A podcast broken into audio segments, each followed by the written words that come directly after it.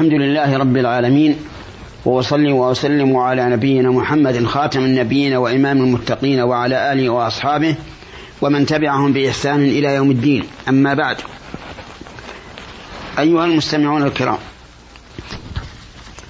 يقول الله عز وجل قل للذين كفروا ستغلبون وتحشرون إلى جهنم وبئس المهاد.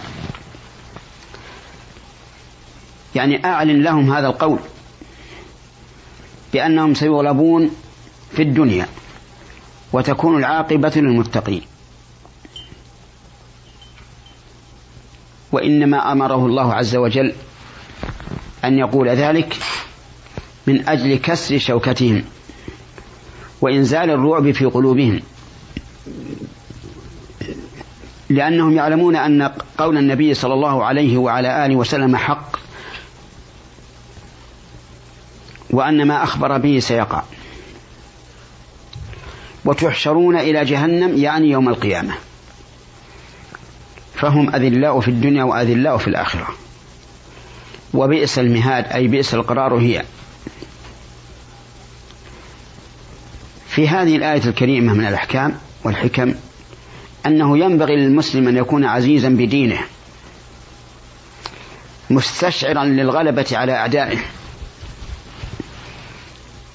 لأنه بذلك تحصل له الجرأة والإقدام والشجاعة. ومنها أنه ينبغي فعل كل شيء يكون فيه إرهاب العدو وإذلاله وخذلانه وكسر شوكته. كما قال الله عز وجل ومن رباط الخيل ترهبون به عدو الله وعدوكم وآخرين من دونهم لا تعلمونهم الله يعلمهم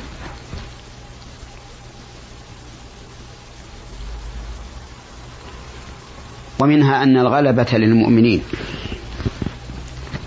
لأن قوله ستغلبون مبني لما لم يسمى فاعله ولكن الفاعل وهو الغالب معروف وهم المسلمون. لكن متى يكون هذا؟ يكون إذا قام المسلمون بالإيمان الحق الذي يملأ القلوب وتصح بالجوارح. كما قال الله تعالى عن المنافقين يقولون لئن رجعنا إلى المدينة ليخرجن الأعز منها الأذل. فسلم ذلك لهم. ولكن قيل بل ولكن قال الله عز وجل ولله العزة ولرسوله وللمؤمنين. ولكن المنافقين لا يعلمون.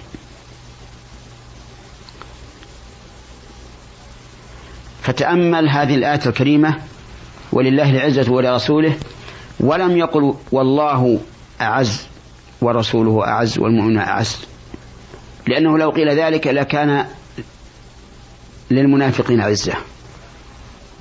ولكنه لا عزة لهم.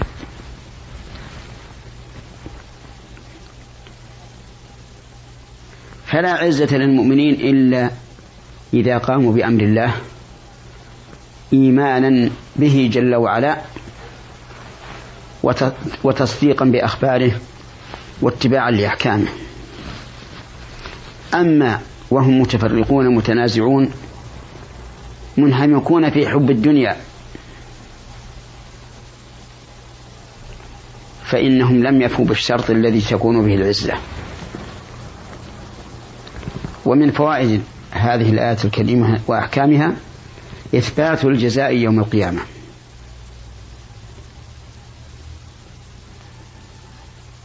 ومنها أن الكافرين يحشرون يوم القيامة إلى جهنم.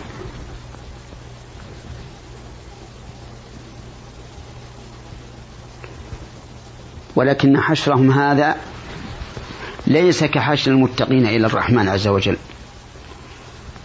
قال الله عز وجل اليوم نحشر المتقين إلى الرحمن وفدا مكرمين وعززين ونسوق المجرمين إلى جهنم وردا يساقون إليها سوقا والعياذ بالله على أشد ما يكون من العطش. ثم يدعون فيها دعا والعياذ بالله. ويلقون فيها إلقاء. أعاذنا الله جميعا من النار. ومن أحكام هذه الآية وفوائدها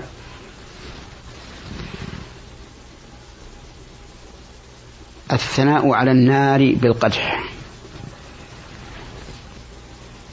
في قوله وبئس المهاد. وصدق الله عز وجل.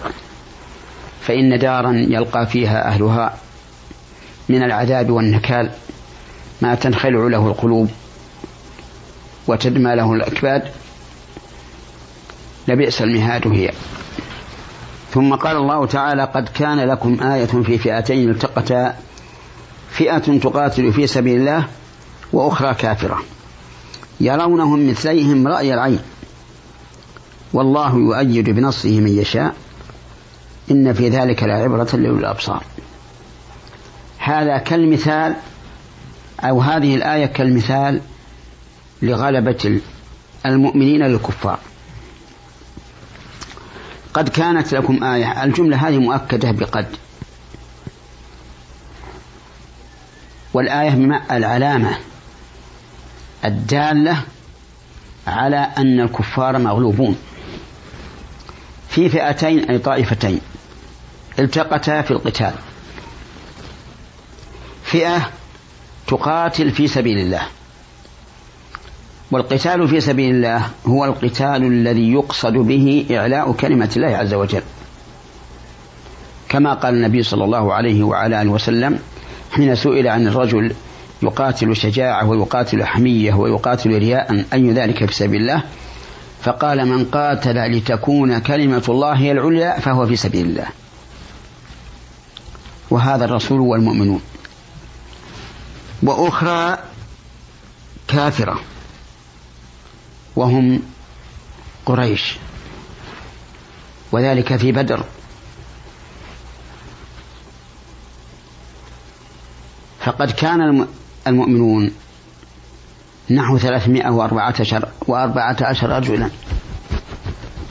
وكان أعداؤهم من قريش ما بين تسعمائة إلى ألف. ولهذا قال يرونهم مثليهم رأي العين. لأنه ثلاثمائة وأربعة عشر وهؤلاء التسعمائة إلى ألف. ثلاثمائة وأربعة عشر هذه الثلث ويبقى الثلث الآخر والثلث الثالث فيرونهم مثليهم العين يعني زائدا على عدد المؤمنين. والله يؤيد بنصره من يشاء. يؤيد أي يقوي بنصره أي بنصره من من شاء من عباده ولكن هذا تابع لحكمته عز وجل.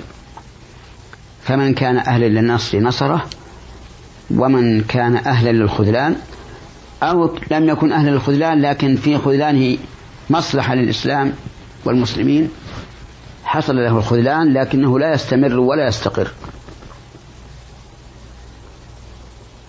إن في ذلك أي فيما حصل من غلبة القليل للكثير لعبرة أي لاعتبار يعتبر به المرء ولكن لأولي الأبصار أي لأصحاب الأبصار. والمراد بالأبصار هنا أبصار البصيرة. إذ قد يكون الإنسان من ذوي الأبصار وإن كان أعمى. وقد لا يكون من ذوي الأبصار وإن كان مبصرا. وسيأتي إن شاء الله الكلام على أحكام هذه الآية وفوائدها في حلقة قادمة إن شاء الله. والسلام عليكم ورحمة الله وبركاته.